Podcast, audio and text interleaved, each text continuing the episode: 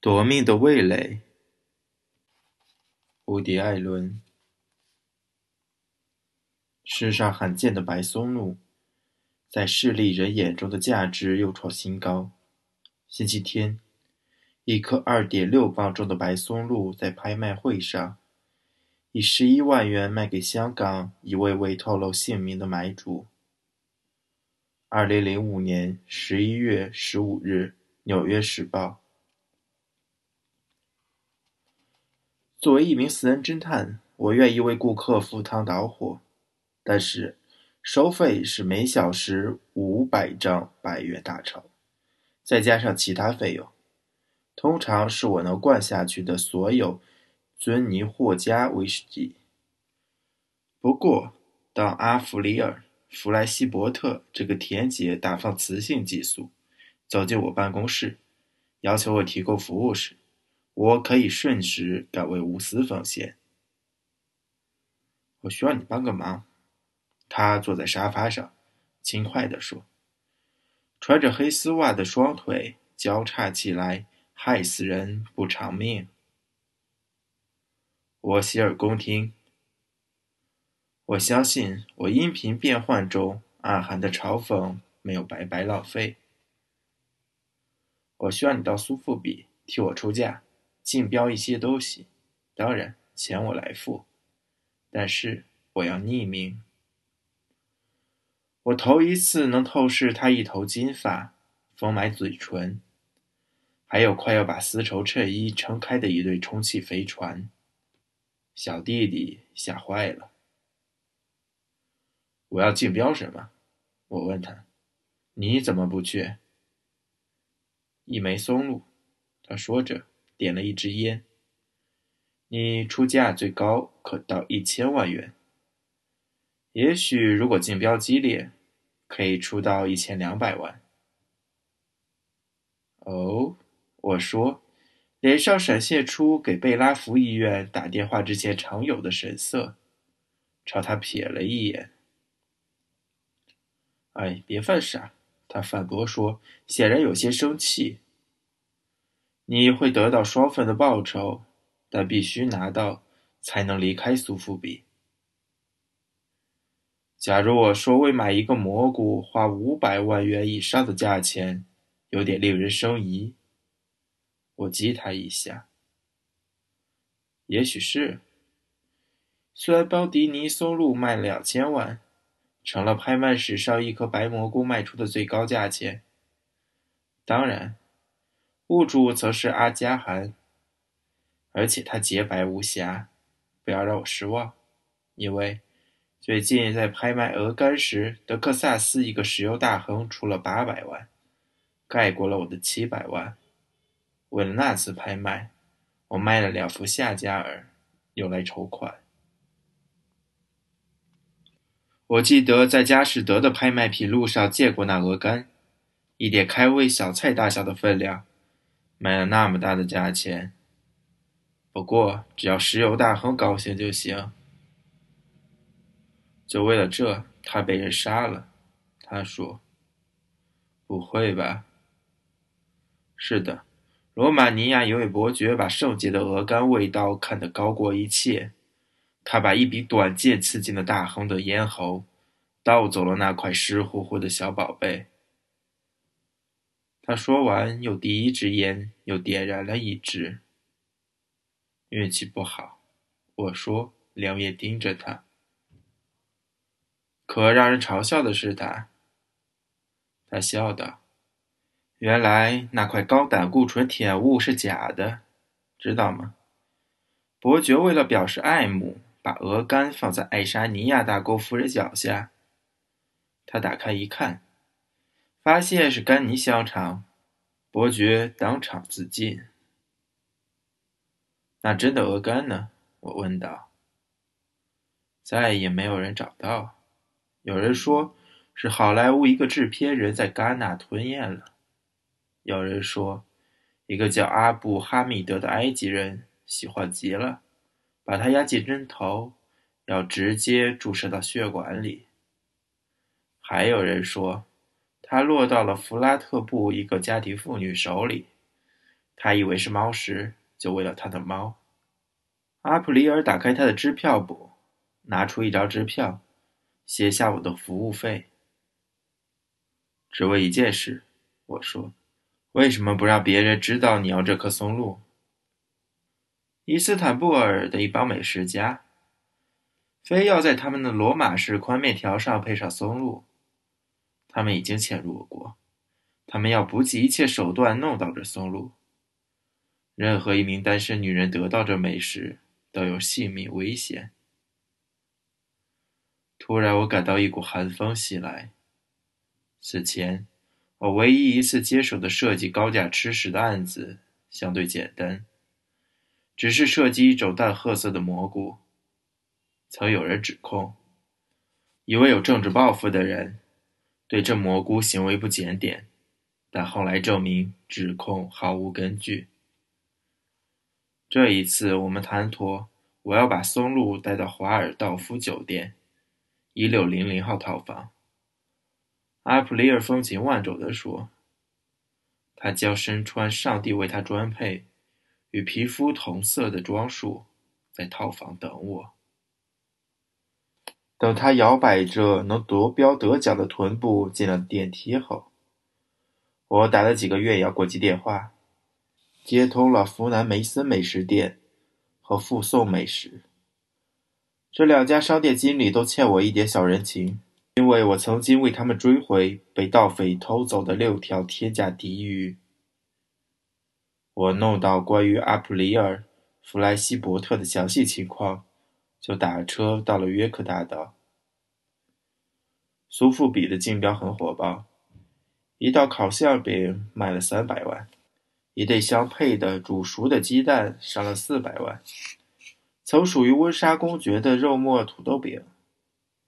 卖出六百万。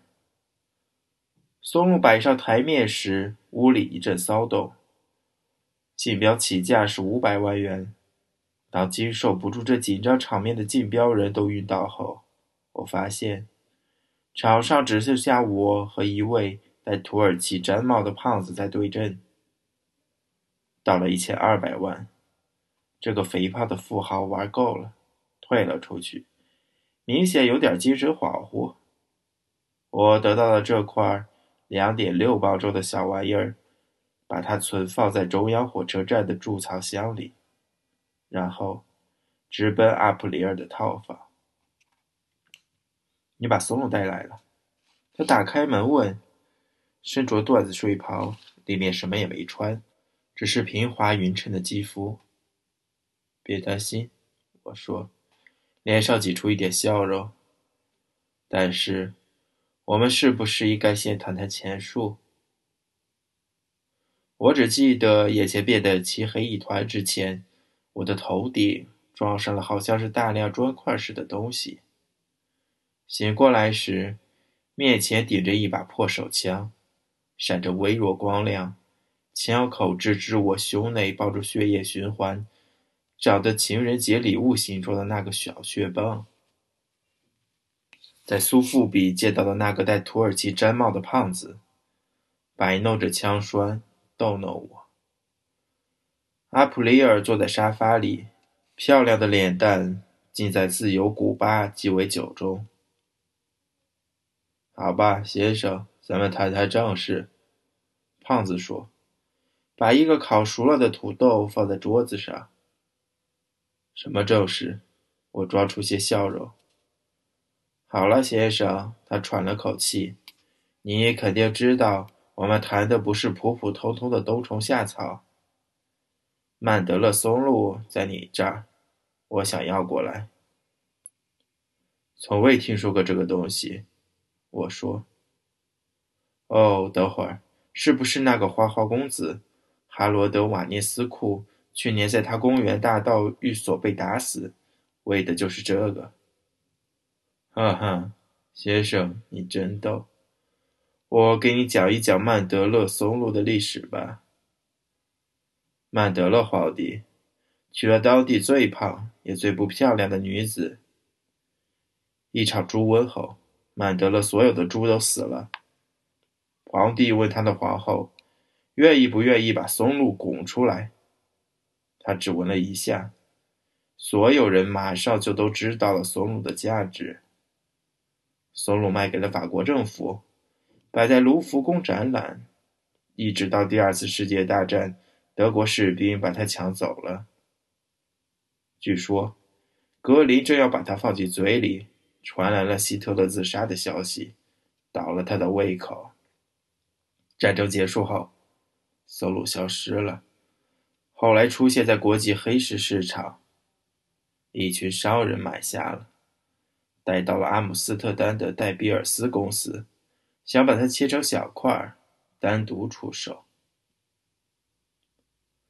松露在中央火车站的一个贮藏箱里。